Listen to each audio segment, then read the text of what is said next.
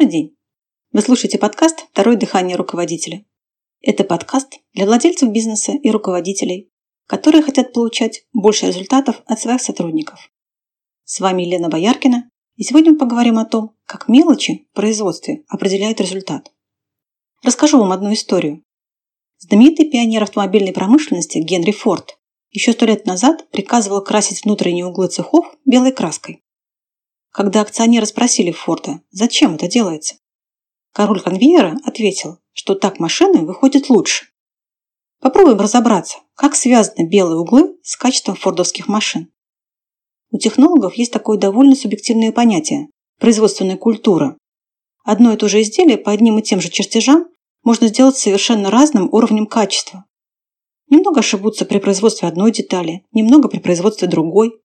Казалось бы, каждое отклонение более-менее в пределах допустимого. Но когда в готовом изделии таких деталей пара сотен, ошибки складываются. Получается брак. Легендарный конструктор советских пушек Василий Гаврилович Грабин вспоминал, как тяжело шла борьба за качество и эту самую культуру производства в конце 30-х годов прошлого века. Даже на оборонных заводах в цехах царило разгильдяйство, не всегда качественное отношение к своему труду. Когда завод получил большой заказ на изготовление более чем сотни орудий ЗИС-3, Грабин пробил у директора завода приказ на создание эталонных орудий. Приказом предписывалось из 100 комплектов деталей для пушек отобрать самые лучшие детали, выполненные с минимальными допусками. И из этих деталей собрать всего 3 эталонных орудия, полностью соответствующих чертежам конструкторов. Как думаете, чем закончилась история с эталонными пушками? Правильно. Отчаявшийся Грабин был вынужден сам отменить свой же приказ. Даже из сотни орудий собрать 3 идеальных пушки не получалось. Низкая культура производства проявилась в полный рост. В итоге на заводе продолжилась тяжелая битва с военпредами за условную годность и приемку почти каждой второй не сильно подходящей детали. Бороться за качество Грабину пришлось нестандартными методами. Прошлись комиссии по цехам, распотрошили шкафчики рабочих, выбросили старый хлам. Безжалостно отправились в мусор старые рабочие чертежи. Как объяснял сам конструктор, по такому чертежу вполне можно работать, но когда слесарь держит в руках надорванный и заляпанный маслом чертеж, деталь от чего-то тоже выходит не лучшего качества. По тому же принципу Грабин перевел конструкторов в новое помещение с большими окнами. И дело было не только в том, что чертежникам нужно хорошее освещение.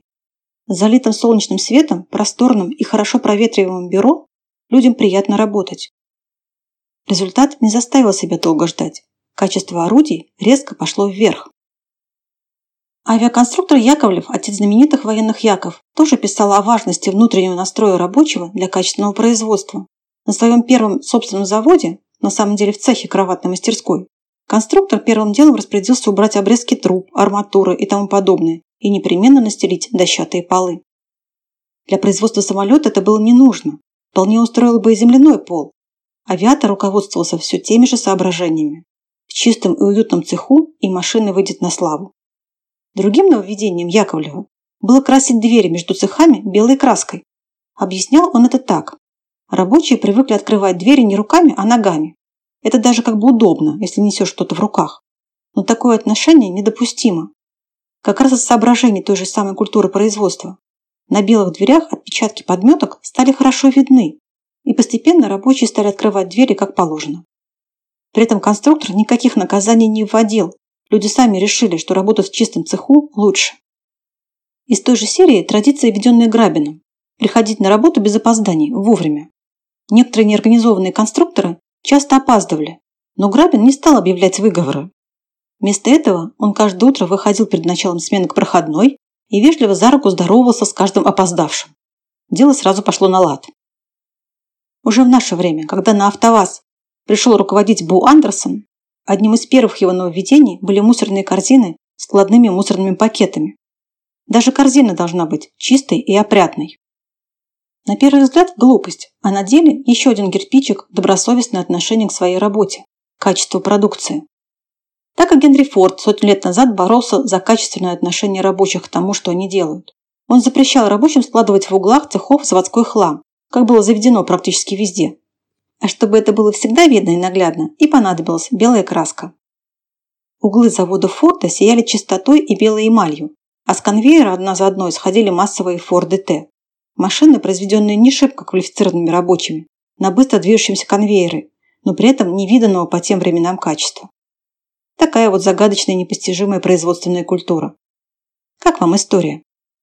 А что с производственной культурой в вашей компании? Какие традиции существуют у вас? И контролируете ли вы их? Сейчас поясню, что я имею в виду. В некоторых компаниях есть традиция растягивать работу, делать ее не спеша, откладывать раз за разом, а потом снова к ней возвращаться и пытаться вспомнить, что же там делалось-то. В некоторых компаниях есть традиция рассказывать страшные истории из жизни.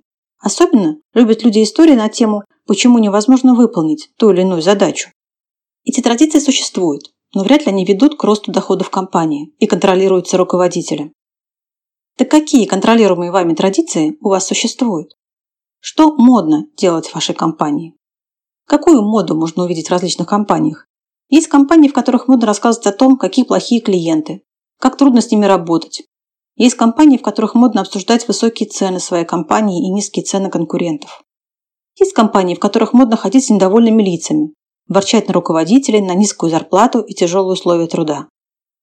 А есть компании, в которых модно обсуждать способы решения проблемных ситуаций, показывать хороший пример другим сотрудникам компании и мотивировать их на такие же действия. Или совершенно не модно негативно отзываться о самой компании, о ее товарах, услугах или руководителях. И еще есть компании, в которых модно гордиться производством, достигнутыми результатами, целями компании и ее историей. Как видите, мода бывает разная. Что вы хотите сделать модным в своей компании?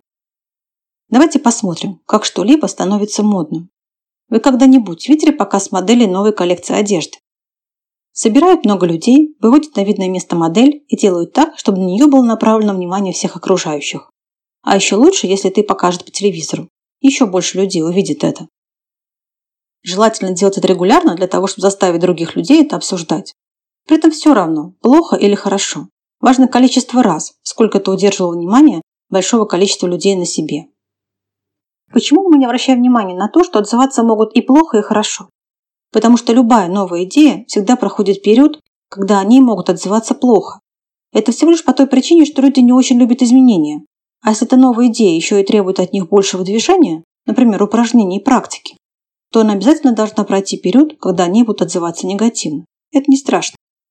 Если вы продолжаете удерживать внимание людей на позитивных сторонах в результатах применения этой идеи, если эта идея на самом деле приводит к положительным результатам, нужным этим людям, то очень скоро наступит момент, когда они начнут отзываться сначала неплохо, потом одобрительно, а затем и с восторгом.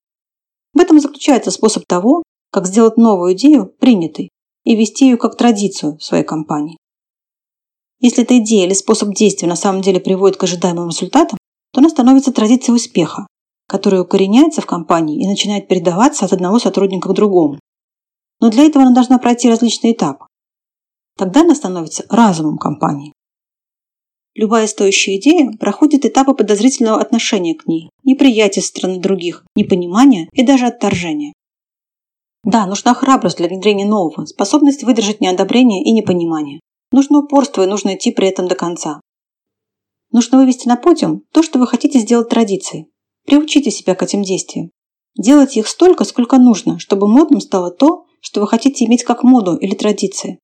Каким бы незначительным вам это ни казалось, но без этого навыка никакое внедрение никаких конструктивных идей не является возможным. Если вы мудры и хотите, чтобы внимание привлекалось к нужным вам вещам, то организовывайте события, которые будут отмечать нужные вам действия или достижения ваших сотрудников. Избегайте устраивать события из вещей, повторения которых вы не хотите.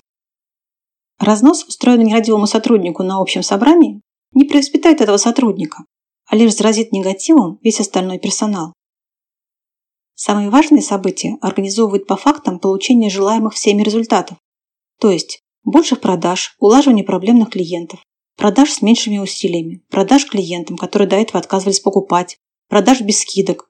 Это делается на долгосрочной, регулярной основе. Именно так создаются моды и традиции, корпоративная культура, которая будет способствовать большему производству. И еще один момент. Мне хотелось бы получить от вас обратную связь в отношении подкастов.